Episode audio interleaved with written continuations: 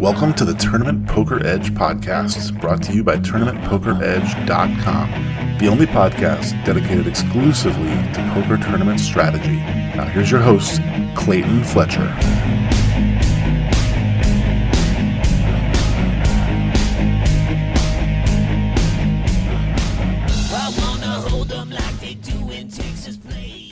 Hello once again, everybody, and welcome to the Tournament Poker Edge podcast. I'm your host, Clayton Fletcher, back in New York City for the time being, but this weekend I will be back in New Jersey once again, shooting for the gold bracelets in the World Series of Poker Online asterisk, does this really even count, series. Let's start with that. I think that based on the competition level that I have seen in these bracelet events, because we are playing against the best players in Las Vegas, as well as throughout the state of Nevada and New Jersey, the competition is pretty tough. I'm not going to say that the games, these bracelet events, are anywhere near the competition level in your typical $25 tournament on America's Card Room, which to me is the toughest site to play on. But you guys know I was dabbling. I dipped my toe in the WSOP.com waters as early as late March, early April, I want to say, when I was first looking to find a way to play legal, regulated online poker. And I reported back then to all of you that the games were ridiculously soft.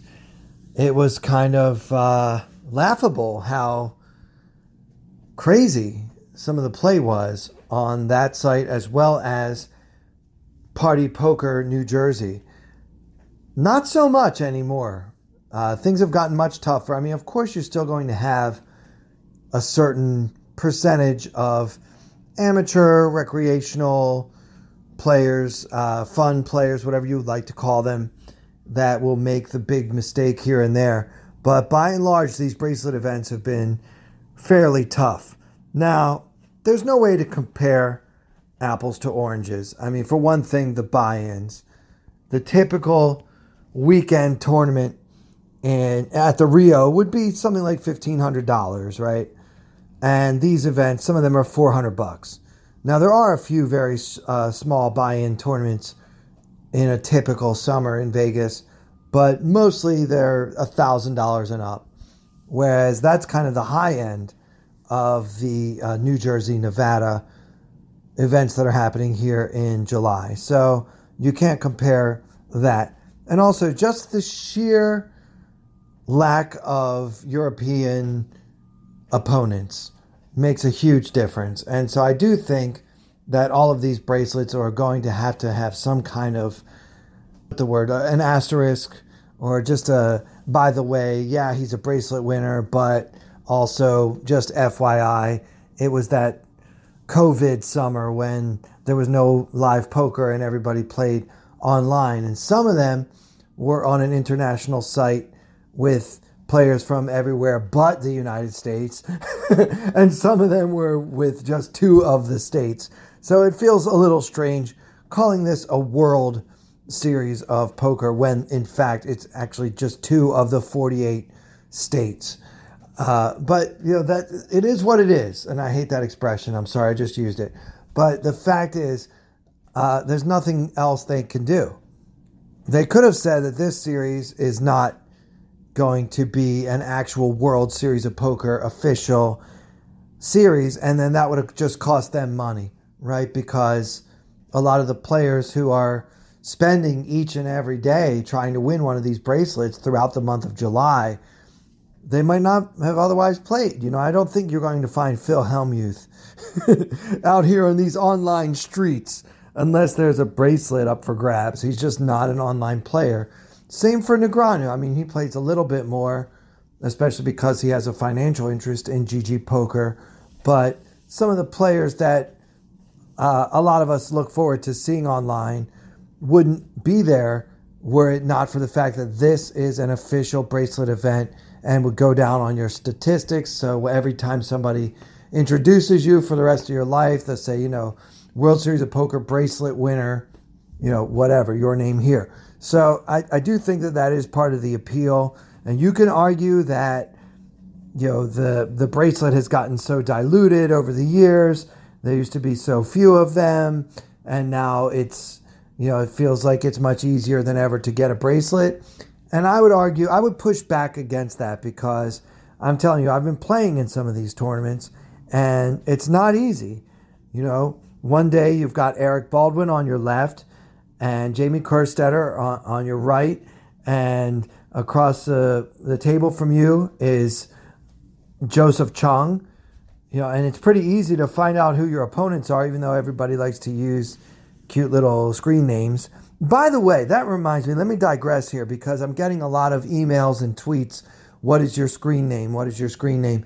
And I have no qualms about telling you guys. I don't try to hide my identity online. On most sites, my screen name is Clayton Comic. When I tried to sign up for WSOP.com New Jersey, I was unable to use Clayton Comic because you have to have a different username for WSOP.com New Jersey than you do for Nevada. So when I've played in bracelet events during the actual World Series of Poker at the Rio in previous years, I used my usual name, Clayton Comic, which is also my Twitter handle and how you can find me on everything, Snapchat, Instagram, whatever. That's just the name that I like to use everywhere.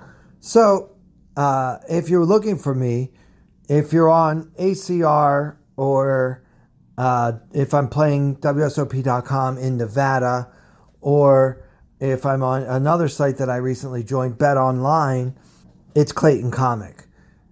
For these bracelet events, because I'm playing them in New Jersey, it's Clay Fletch, which I regret. That's not a great name, but I want people to know that I'm playing. I don't like to hide behind a screen name online, and I don't think that any of us should. If anything, I hope that if anybody knows who I am, they might say, oh, it's cool that I got to play with that comedian guy. Or they might say, well, I've heard that he's pretty good at poker and has a podcast, so I might get like a little bit of intimidation from it. I don't see any value in trying to conceal my identity online. I don't see any point in that. I'm not trying to do that. And I've noticed that a lot of players are with me. Jeff Gross is notable. His screen name is Jeff Gross. I've seen quite a few others as well. So that's that. But speaking of well-known players that some might look forward to seeing online, Mike the Mouth Matusow got in trouble this week. I want to just address what he did kind of quickly, because it kind of gives streamers a bad name. It's not good. So for those who missed the story, he was live streaming and he's trying to promote his home game. So I don't even know how home games work. You guys know I'm not really the computer savvy internet pro like many of our coaches that I've interviewed here on the podcast. They know more about this stuff than I do, but apparently Mike Matusow has some kind of home game, and he uses Twitch or YouTube to promote that while he's live streaming bracelet events. And I don't know if it was the very first hand or really close to the very first hand. And he got into a pot where he basically bluffed. He had nothing and he ran into aces, and he was upset that his opponent didn't snap call. You know, first of all, on the very first hand of a tournament, which I think this was, but it was definitely level one. If it wasn't the first hand, it was one of the first hands of the tournament. Mike decided to try to pull off a huge bluff and ran into pocket aces. So I think when you have so many big blinds like these WSOP events, they start you really, really deep, something like 200 or 300 big blinds in some cases. Calling off with just one pair is not an automatic snap decision. Basically, the board was something like 10, 9, 6, 6 deuce, and Mike shoves. I think he had ace queen, so he's basically drawing dead when he gets it in on the turn. And his opponent tanks for a short time, maybe 15 seconds, to call. Well, when Mike sees the aces, he starts going on and on about it, how it was a slow roll, and then he started getting political, like, you know, these liberals ruining America, and just, I mean, I don't know. He just, look, I've met Mike the Mouth once or twice. I didn't really want to meet him. I just happened to be with people that he was around. I'm not a fan of his. I don't really enjoy his antics, and I don't think that he's good for the game. I do think it's important to have villains and heroes in the game, and I think that one way to attract more viewers to poker is if we actually have personalities. But I feel that Mike's antics are, you know, beyond what we need, you know, especially in this case. So he starts threatening the player's life. I mean, he's sexist, so he immediately assumes his opponent must be a male. So he's saying, you know, if I ever meet this guy, I'm going to knock his head in. He starts basically threatening the guy and then asking all of his Twitch viewers or YouTube viewers, I don't know which platform he was on, to find out who this person is. Like, this is the person's screen name. Find out who he is, and if I ever meet him, I'm going to mess him up. And, you know, he's basically threatening the guy's life. So Mike the Mouth, obviously totally out of line here. And I'm sure that whatever platform he was on has some kind of rule against threatening physical violence and harassment like that. So he goes one step further and says, hey, if anybody knows who this person is, I'll give you an extra $50 when you sign up for my home game. Okay, so normally when you sign up, you get a $200 bonus, and then he was going to give $250 to the person that could reveal the true identity of this horrible human being, whoever this guy is that slow rolled me. Well, come to find out, it was actually an amateur player and a female. So at that point, Mike should have apologized and said, look, I'm out of line. I'm sorry I lost my temper. Please don't harass this person online. You know, I, man or woman, I shouldn't be threatening people. But really, I think, you know, maybe I'm old-fashioned, but as a man, the idea that I would have threatened physical harm against a woman is somehow worse than if I had threatened physical harm against another man. I know some of you won't agree with that because of modern day gender politics and feminism and stuff, and I respect your point of view. But to me, I wouldn't really threaten either a male or a female, but I would think it's worse to threaten a female. But either way, I don't think that what he did is cool. But instead, he doubles down on it and starts using the C word. And, you know, he did apologize later, but Mike the Mouth deserves to be slow rolled. So I'm actually hoping that this weekend I am seated at one of his tables and I can make a really strong hand against him and then just use my time bank to slow roll him, because, you know, I don't like what he represents and what he's doing. Now, there is a faction of poker Twitter that feels we should not fight fire with fire, and that, you know, a lot of people agree with me. They want to slow roll him and teach him a lesson, or just let him know how uncool what he did was to us. And I understand that point of view, and I normally like to take the high road, but I guess just because all of the years that I've watched Mike the Mouth be such a terrible ambassador for the game. You know, he's a degenerate. He's got a drug problem. He's got this problem. He's got, now they're trying to tell me he's got psychological issues, mental problems. You know, I don't know. Maybe I should be more sympathetic to him. But to me, once you cross the line and start using the C word and threatening somebody, and, you know, he went on. I'm not going to repeat everything that he said. As I said before, he did apologize. He got caught up in the moment, whatever. But to me, just, I don't even have that gear. On my worst day, no matter how angry I am, I wouldn't start throwing around that kind of language against a man or a woman under any circumstances. So, you know, let me know what you guys think about this. I know it's been a couple of days and it might be old news by now anyway, but I think that those of us that are trying to promote the game need to stand up against this kind of behavior, because it's already tough enough for amateur players to kind of come into a world where there's a lot of inside jokes and a lot of the pros just seem to feel like the amateurs don't deserve the time of day and don't make them feel welcome at the table. And I think that's generally 300 or 400% more true for the new females in the game. It's troublesome to me. So I don't like it, and I'm ready to slow roll him at my very next opportunity. So I'm just hoping that I get a chance to do that this weekend. I hope to be up on Twitch at some point this weekend. I do have my new laptop. It's working. I have it set up. I don't have the Twitch Studio or whatever it's called installed yet, and I may need some help doing that. So if anybody is good at those sort of things and can set me up, I'd like to either be able to hide my cards from the viewers or better yet, just do the whole thing on a pretty long delay. I don't know how to do either of those things. So if anybody out there is skilled and wants to, I don't know, instead of tipping me, I don't have a Patreon, but I do bring you this content every week. And if you're good at these sort of things and you can help me out with that, please get in touch via Twitter at Clayton Comic, and it would be greatly appreciated. Otherwise, if I don't hear from anyone, I'm just going to try to set this thing up myself and see if I can get it going.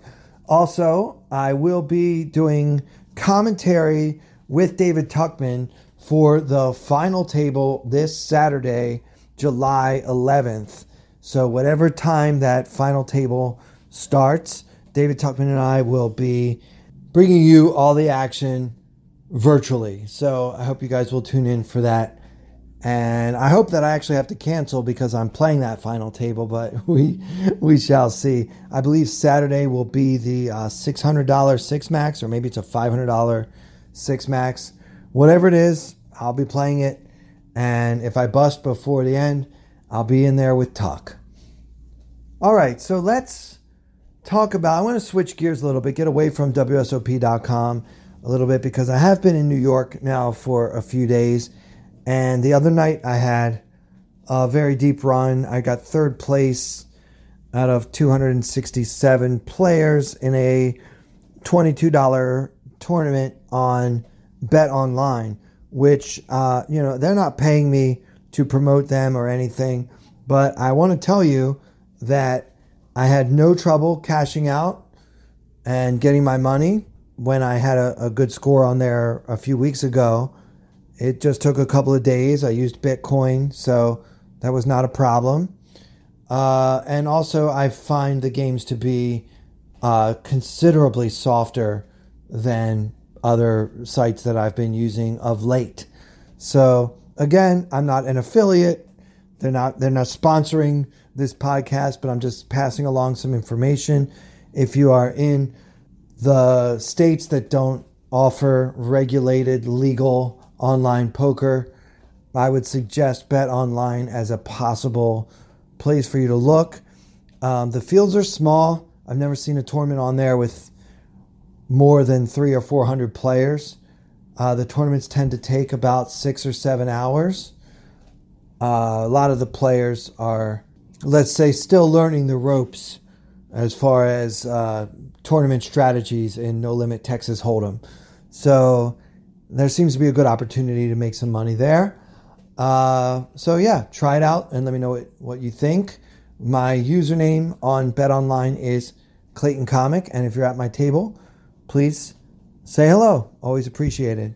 All right, so let's talk about a hand that I played in this $22 tournament. So this hand comes from the 200, 400 level. There is a 50 ante, and we're playing eight-handed. So it's kind of towards the middle of the tournament. There are 128 players left. The average stack is around 20,000. So we're currently in 40th place with 28,000 in our stack. So, well above average, but not exactly, running over the field. Looking good though. We have plenty of chips to work with. Our M is 28. And so we have all of our options at our disposal. Our table is, as I said, eight-handed. It's also mostly loose and mostly passive. Not too many three bets, especially light three bets. Not a whole lot of bluffing going on. Kind of a really good situation. So a fun table to be at for sure. And I have the kind of hand you want at a table like this. I'm in the low jack. Two folds to me. And so eight-handed, we're the low jack in third position, holding pocket fives. I mean, you know what, guys? You can even limp in with this if you want to, because your opponents are so loose and so passive that you're actually... I mean, there are a couple of good players at the table. Let me not overstate it. It's not like a dream table. But for the most part, you don't expect a bunch of limps to get raised by like a maniacal small blind or whatever. So, yeah, I think limping is actually fine here. I don't really use limping as a huge part of my strategy at eight-handed tables. I just go ahead and make the minimum open raise. But if you would limp here, I think that's totally fine. I'm just not a fan of folding here. I just think this is too good a spot with fives in middle position at a table like this one. You know, I mean, what we're looking to do, obviously, is flop a set, which is why limping is okay, because if it comes like queen, five, deuce, if you're up against anybody with a queen, you're probably going to get that player's whole stack. Limping is fine, but raising is also okay. So I make it 800, and the player on my immediate left in the hijack, who is a recreational player, he's been involved in probably about half the pots so far in the tournament. He's not going to be putting us into too many god-awful situations. He calls, and that doesn't really bother me at all. I don't really mind being out of position versus a player like this one. So what his call means, though, I mean, ranging him is really difficult because, as I mentioned, he's involved in a lot of pots, but I certainly wouldn't rule out like a jack-9 offsuit, possibly even an 8-7 offsuit, any pair, of course, any ace, really loose player. So he's got a very wide range. And it's the one thing that's really hard to do against players like this one is narrow their range because they just play so many hands. Then it folds all the way to the big blind, who's probably the most experienced opponent that I have. He's on the site pretty much every time I log on, plays a lot of $20 to $50 tournaments, seems to know what he's doing. I had copious notes on this player, that balanced and professional. So the good news is we're in position versus him. So the three of us see a flop, and there's 3,000 now in the pot. Oh, by the way, the big blind, we have him covered. He's got 25,000, 2 hour, 28,000. So the flop comes, queen, 6-4, rainbow, queen of diamonds, six of spades, four of hearts. Again, hero holding pocket fives. So we have a pair between middle and bottom pair. We also have a backdoor straight draw or two. So not a whole lot here, but it's not exactly hopeless. We could have the best hand. So the big blind checks, as I think he will do with his entire range.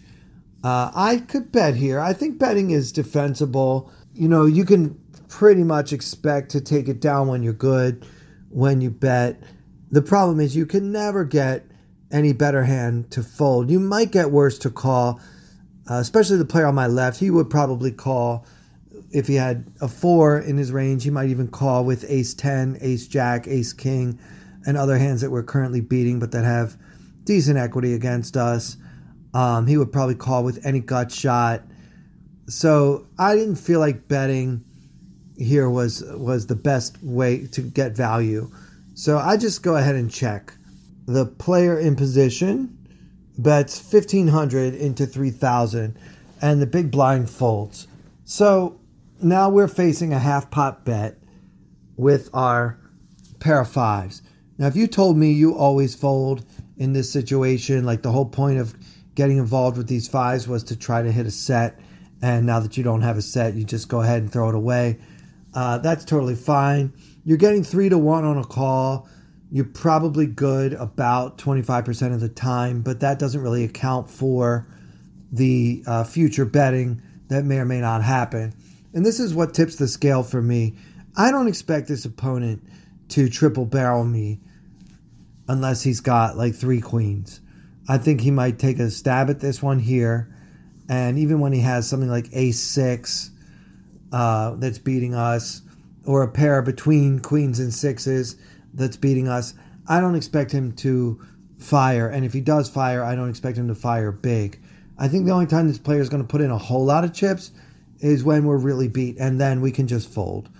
So that, combined with the fact that I can pick up equity on the turn, there are a lot of cards that will give us a straight draw. We still may well have the best hand. Just because he's betting doesn't mean that we're no good. Like, I think he would make this bet with like ace-4, which we're ahead of at the moment. So all things considered, I think this is a close decision here on the flop, but I decided to go ahead and put in a call. If you want to check raise this, that's also fine.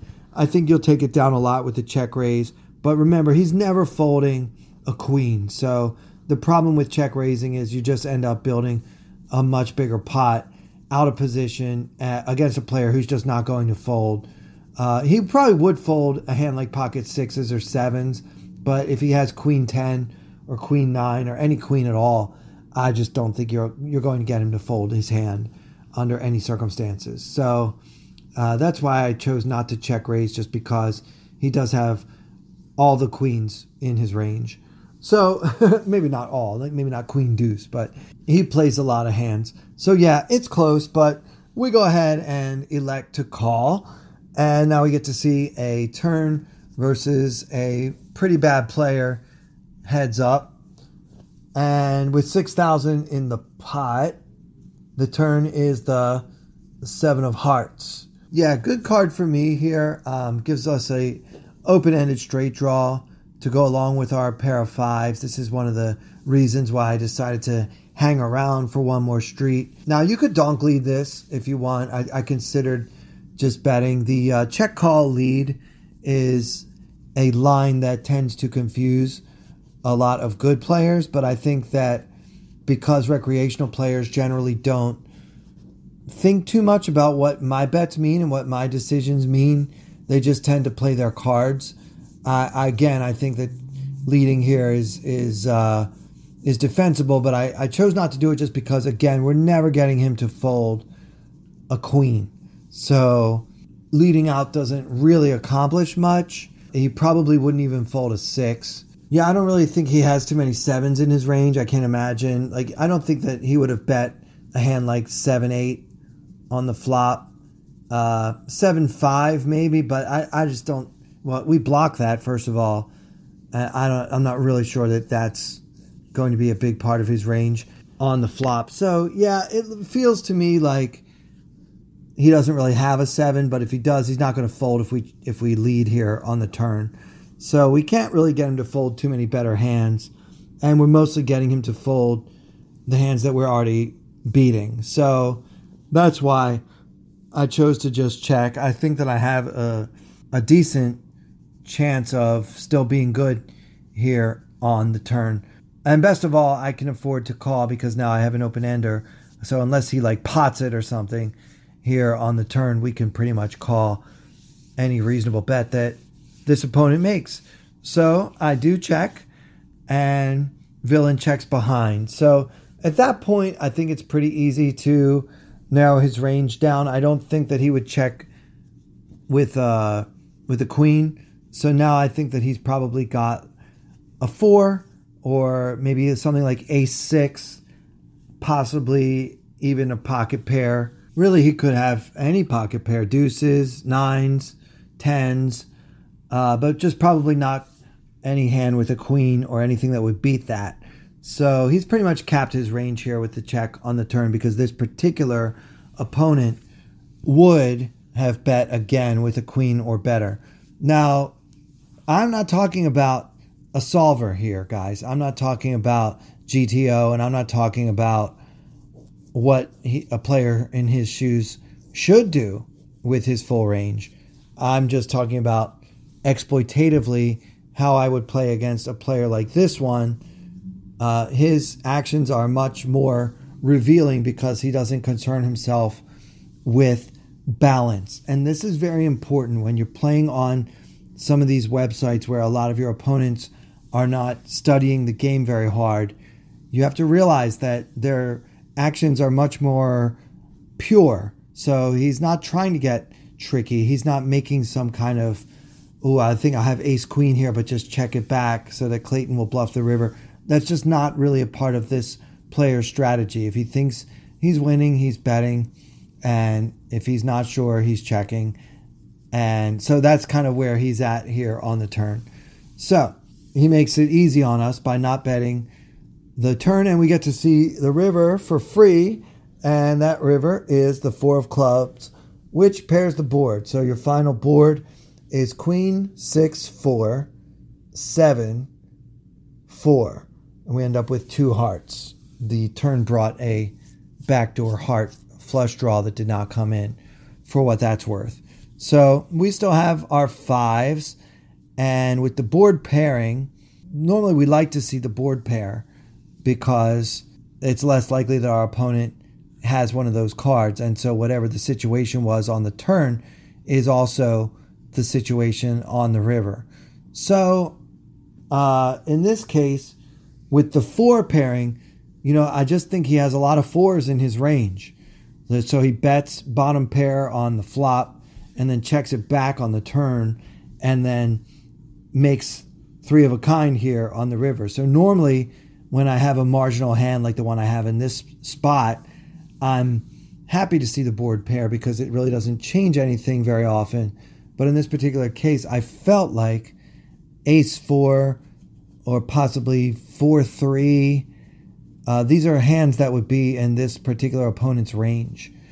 So possibly even 4-deuce suited, believe it or not. That's how loose this player was. So with that in mind, I'm less excited to see the board pair than I would normally be holding 2 5s in this spot. So I don't want to bet my hand. You know, I haven't really taken an aggressive action since I raised pre-flop. It looks like I don't have a whole lot here. So I need to keep that in mind because even the worst player can see that all I've done is check and call, check, and now here on the river I'm going to check again. We need to balance the fact that we don't necessarily like the 4 with the fact that there are so many hands in this player's pre-flop calling range that you can't just put him on a 4. And that's really monsters under the bed thinking. So we've got to figure it out. We check again, and I'm really hoping he checks it back and we can just, you know, win very often with our 5s. Instead, he bets 1,500 into 6,000. So this bet offers us 5-1 pot odds. So to me, it's a very simple math problem. Is my hand good 1 time out of 6? That's what you need to break even on a call when you're getting 5-1. Well, against a really talented player that might kind of have a feel for where I'm at range-wise, he might use a bet sizing like this to try to get me to call when he's got us beat. You know, really good players know how to milk you and get maximum value for their hands. Like a great player would be able to range me and know that putting in a big bet is stupid because I can't really call with the type of hand that I have. So there's one school of thought that says you should be afraid of this tiny bet for that reason. But again, I think for me, going back to who is my opponent, how does he approach the game, and what kind of thinking does he do? I just didn't really give him credit for being able to play the milkman like that. So I just, you know, I all things considered, it wasn't an easy call, but I decided to go ahead and take the incredible price he was giving me. I felt like the 5s would be good more often than 20% of the time. So if that's true, then this is a clear call. So I make the call and my opponent turns over pocket deuces. Yeah, that's the kind of play you'll see on this site, guys. I mean, that's a really bad play. In his shoes, holding pocket deuces, I think, you know, calling pre-flop is fine. And then, you know, I guess stabbing at the pot isn't bad. But once you get called, you really do need to shut it down. You know, he has a certain amount of showdown value anyway. I suppose, like, I could have, well, I mean, what could I have on this flop that he can beat? I guess there's really nothing. Everything got there, right? 8-7 made a pair. 7-5 made a pair. 5-3 made a straight. 5-8 made a straight. Yeah, there aren't really that many hands that he's beating. So in that sense, bluffing the river, turning your deuces into a bluff does kind of make sense. But if you're going to bluff, you know, you need to polarize yourself more.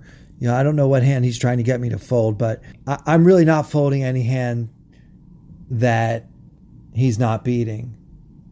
That was confusing. What I mean is he can't get me, his bluff can't work, because I would probably even call this bet with pocket threes or any hand that beats deuces. So it's a bad bet. Now, if he sizes up a little bit here on the river, then I can really consider, okay, so he's got something strong and now he's going for value. Maybe he played a trick. He made a set on the turn with a hand like pocket sevens, made three of a kind and just like froze up. You'll see that a lot, especially amateur players. They see an unexpected gin card and then they just check because they don't want to lose their opponents, and that's okay. So if he bets like 3,500 or 4,000 into 6,000 here on the river, I could consider folding my fives. But, you know, given the price and given the opponent and what I know about his approach to the game, I decided to make the call. And I was thrilled to see those deuces.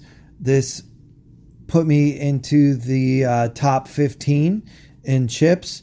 And from there, I just went on a really extremely good run of cards and arrived at the final table, number one in chips. So, as you guys know, that's important to me. I went crazy on the bubble of this tournament, and especially on the final table bubble, because it seemed like it was even tighter than the actual money bubble for whatever reason. So, that'll do it for this episode. Hope you guys enjoyed my thoughts and opinions about the WSOP, about Mike Matusow, and of course, about our strategy hand. Feel free to give your comments, your thoughts, anything at all, at Clayton Comic. Always great to hear from you guys, the good, the bad, and the ugly. And also, while we're at it, why don't you subscribe to Tournament Poker Edge, where you can find virtually endless content all about multi-table tournaments, sit-and-go strategy, heads-up tournament strategy, some of the best coaches, some of the best teachers, some of the best minds in poker. We're talking Andrew Brokus, Alex Fitzgerald, Colin Moshman, Daryl Jace. Of course, you know, a couple weeks ago, we interviewed the brilliant Whiskey Deck, Jared Smith, and he is now making videos for TPE, and he's been crushing it online lately. So definitely want to get involved. It's not expensive. You can get a membership for as little as $25 a month. So visit www.tournamentpokeredge.com. So for everyone here at TPE, I'm Clayton Fletcher. Thank you so much for listening.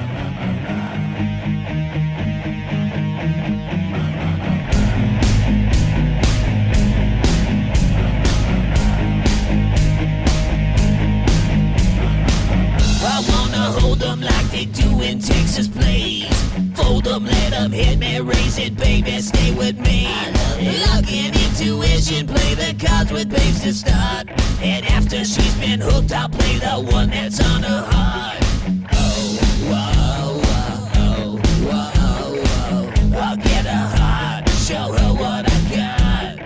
Oh, whoa, oh, whoa, whoa. I'll get her heart, show her what I got.